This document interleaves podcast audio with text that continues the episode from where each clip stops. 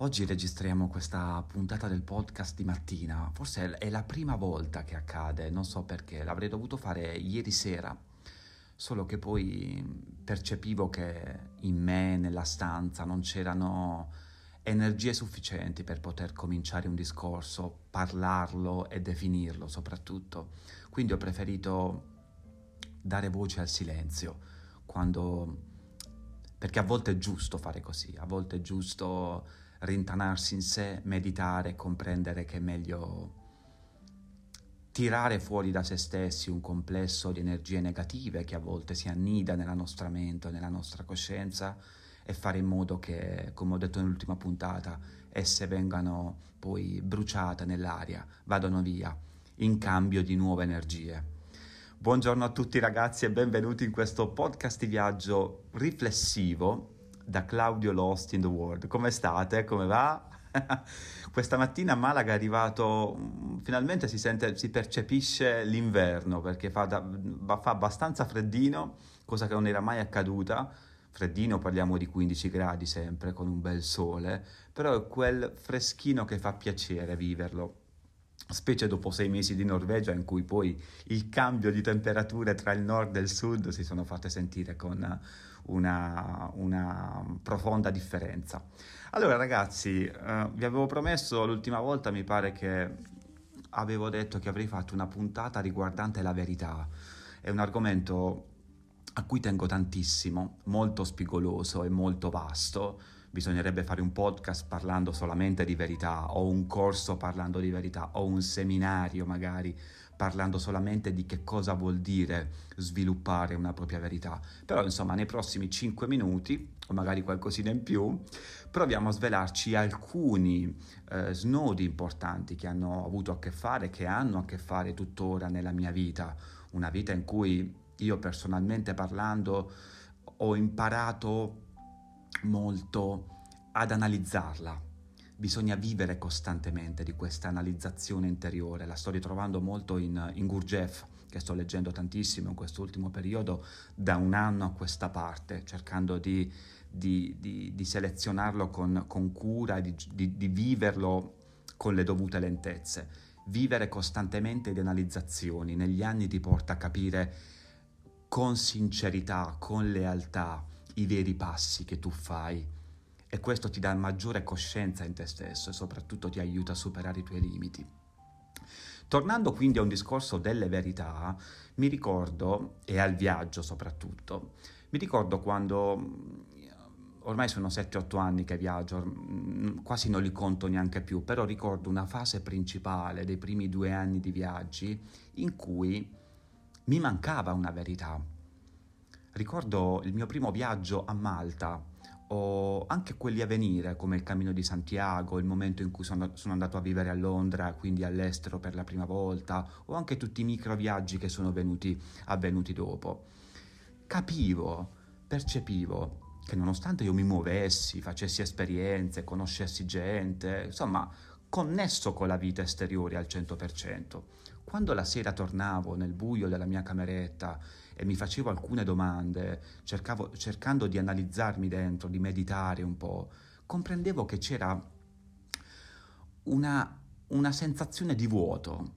tra me e la mia voce interiore. C'era qualcosa che si bloccava, che non riuscivo a comprendere bene perché non, doveva, non era arrivato ancora quel momento, perché non ero ancora abbastanza pronto, perché non doveva verificarsi ancora in quel momento quella cosa. Magari a volte per, accade per, perché non hai abbastanza esperienza o perché magari non conosci il meccanismo delle cose, in cui è importante soprattutto nelle cose in generale nella vita cercare di avere conoscenza di quello che si fa, di quello che sono il peso dei tuoi passi. E quindi Qual era l'errore che commettevo in questi momenti in cui non avevo coscienza della mia verità interiore? La cosa principale, la circostanza che adesso quasi mi viene da ridere se ci penso, che mi faceva inciampare costantemente, era quella di identificarmi costantemente con gli altri, quella di imitare la figura degli altri, quella di imitare le parole degli altri, parlare per condizioni altrui, parlare attraverso una cosa che me l'ha detto o che non si sa, imitare un gesto, imitare un vestito, imitare un qualcosa che non fa parte della nostra sfera personale. Ecco, in quel momento, quando noi ci dimentichiamo di noi stessi, della nostra coscienza per, principale, della nostra coscienza personale, e troviamo, ci incalziamo in un metodo che fa parte, in un metodo veloce, in una identificazione dell'altra persona, di un'altra modalità, di un'altra moda, di un, di una, di un qualsiasi altra cosa che non ha veramente constatato un processo di maturazione interiore, lì accade, accade che ti incazzi, accade che eh, ci, sono, ci sono momenti in cui vai in crisi perché tutti quei modelli esteriori, effimeri e destinati a scomparire nel giro di un breve periodo non hanno verità, non hanno, non hanno, non hanno radici soprattutto, ragazzi. E allora poi ripeto, viaggiando, cercando di constatare un attimo perché io avevo quel vuoto dentro me, finalmente è accaduto che ho imparato a fare i conti con me stesso, ho imparato a chiedermi quali fossero le mie verità, ho imparato a chiedere come a me stesso, ho imparato a chiedere come potevo sviluppare un nuovo modo di vivere, come potevo sviluppare una mia verità, come potevo sviluppare finalmente una mia realtà interiore. Tutte queste cose sono accadute poi quando, quando finalmente troviamo il coraggio di farci delle domande, di farci delle domande secche e capire che cosa non andava. In quel momento io per esempio ero cieco nei confronti della vita, zoppicavo e mi faceva paura farmi una domanda, perché avevo paura di sentire la risposta poi.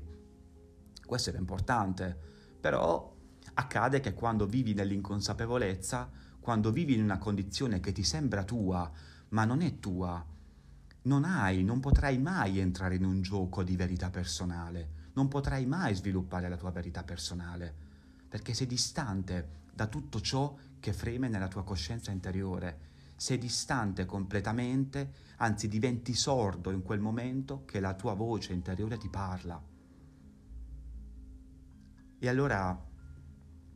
da quel momento ho imparato che i viaggi dovevano diventare dei viaggi lenti, dovevano diventare dei viaggi di introspezione, dovevano essere degli esami personali, dovevano essere delle analizzazioni e chiedermi una domanda dopo l'altra tutto ciò che volevo dalla vita, in condizione del